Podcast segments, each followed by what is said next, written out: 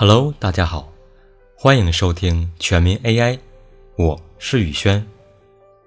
神经网络和数据，咱们暂时告一段落。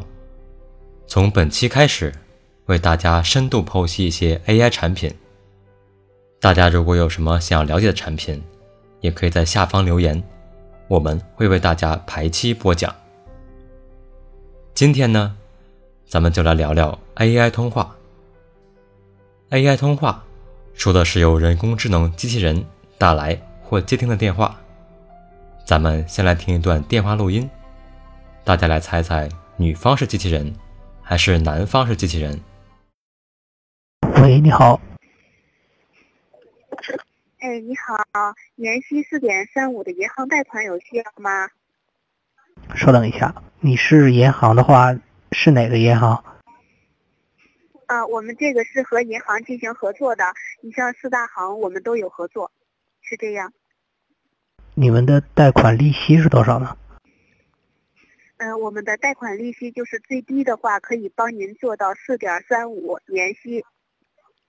嗯，聊一下吧。哎，你之前给我打过电话吗？听起来挺耳熟的。啊，可能是之前给您打过电话，但是呃。呃，您后期有这方面的北京这边可以贷吗？嗯。喂，可以，还在吗？北京这边。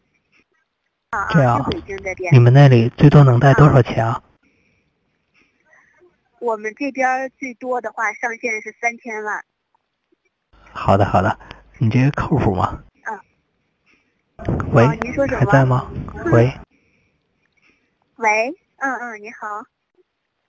好的，好的。哎，你好。不好意思啊，事儿有点多。那你这个有什么特别的地方吗？啊，他那个特别的地方就是我我们要一个服务费。本段录音来自于阿里人工智能实验室。相信大家都猜出来了，接听电话的小哥哥正是 AI 机器人，而销售小姐姐是真人。AI 机器人。足以以假乱真，丝毫没有引起销售姐姐的怀疑。AI 机器人已经完全摆脱了机器的冰冷，说话带有语气和腔调，语速时而快，时而慢。如此情感丰富的 AI 机器人，以后就用它来应对骚扰电话吧。卖房的、推销保险的、卖基金的。再也不会烦到我们了。那么，他是怎么做到的呢？咱们来仔细分析一下原理。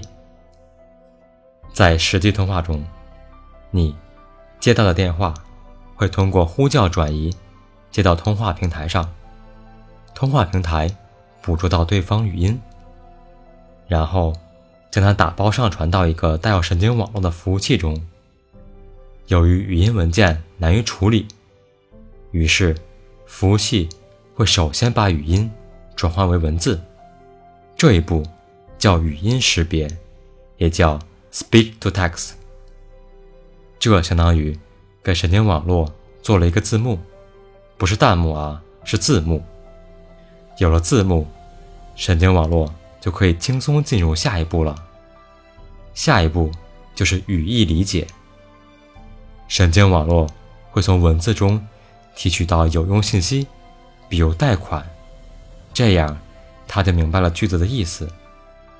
根据这个信息，系统会找到一条事先由真人录好的语音，在通话平台播放，这样一段以假乱真，哦不，以真乱真的话语就产生了。所以，与其说 AI 通话是机器人。倒不如说 AI 辅助录音播报。人工智能在 AI 通话中发挥了三个作用：第一，语音识别，把语音转成文字；第二，语义理解，提取文字中有用信息；第三，决策，决定播报哪条真人录音。看来，AI 通话确实是真正的 AI 产品。大家从刚才的分析中也听出了，AI 通话需要事先录音。没错，如果想让对方毫无察觉必须使用真人录音。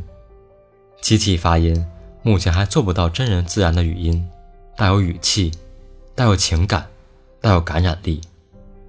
所以，在产品应用之前，要事先录好音，制作一个音频库。当然，录音文件的数量越多越好，数量越多，神经网络在决策时选择余地越大，聊天中也不容易出现驴头不对马嘴的情况。如果只录了两三句话，那就很容易被对方看穿了。那么，AI 通话产品既然做成了防骚扰电话，就说明了一件事儿：现在的骚扰电话太多了，屡禁不止。那么，骚扰电话是真人打来的吗？不一定，骚扰电话同样也有 AI 机器人打来的。AI 通话的技术。也同样应用到了你电话的另一端，而且保证你分辨不出来，一个声音甜美的销售小姐姐会是一台冰冷的机器人。不信，咱们来听下。啊，你好，这里是 行信用卡中心。啊，给您来电呢是想邀请您办理我行的信用卡，呃，额度最高可以给到十万元。想请问您是否考虑办一张呢？不考虑，没有兴趣。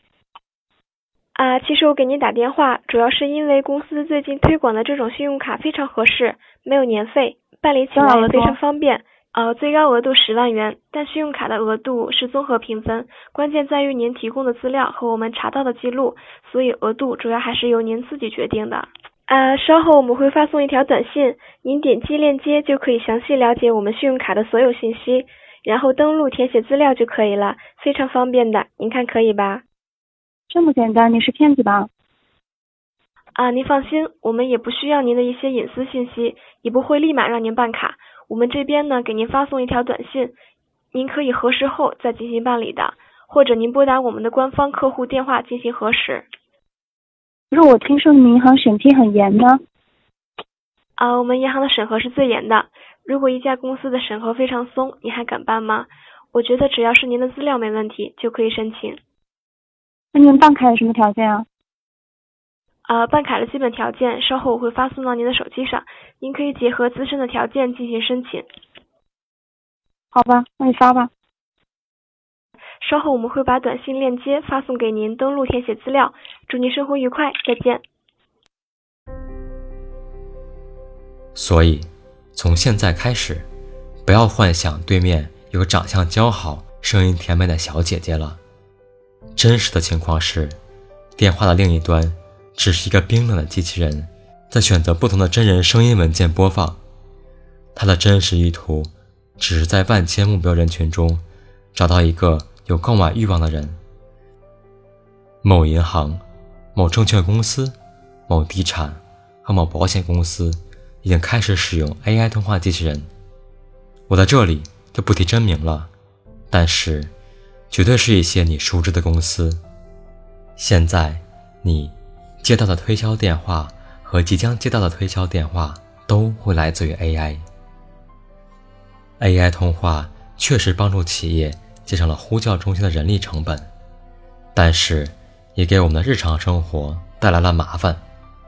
还是那句话，技术是一把双刃剑，就看使用者来怎么用了。既然我们无法阻挡骚扰电话的步伐，那么，咱们就本着好奇来讨论下如何分辨对方是不是机器人。第一，从解决的痛点来分析，AI 打来的电话一定会在最短时间内主动挂断。如果没有短时挂断机制，那一通 AI 电话就会耗时过长，或干脆无休止的进行。这。就违背了 AI 通话节省成本的初衷。第二，从技术上分析，AI 通话在目前的技术水平上，不可能在你说话时打断你，因为予以理解是最难的部分。神经网络需要一句完整的话来进行分析，当然是信息量越多越容易了。只要你不停顿，AI 机器人就绝不开口。第三，AI 通话有固定套路。使用 AI 通话的呼叫中心会设计故事，故事有主线有支线，保证你的对话会落在某条故事线中，然后对话按照既定的故事线发展，直到最后你同意或者拒绝。如果你问他故事线外的东西，比如我的卡被我的猫吃了怎么办，他就不知道怎么回答了。当然，我们还是希望 AI 能够应用于对大部分人有利的那一面。就像谷歌的手机可以打电话问你预约理发店的托尼老师，这样的应用，相信没有人会反对。AI 很强大，也可以很可怕。你是怎么看待 AI 通话的呢？我是宇轩，咱们下期再见。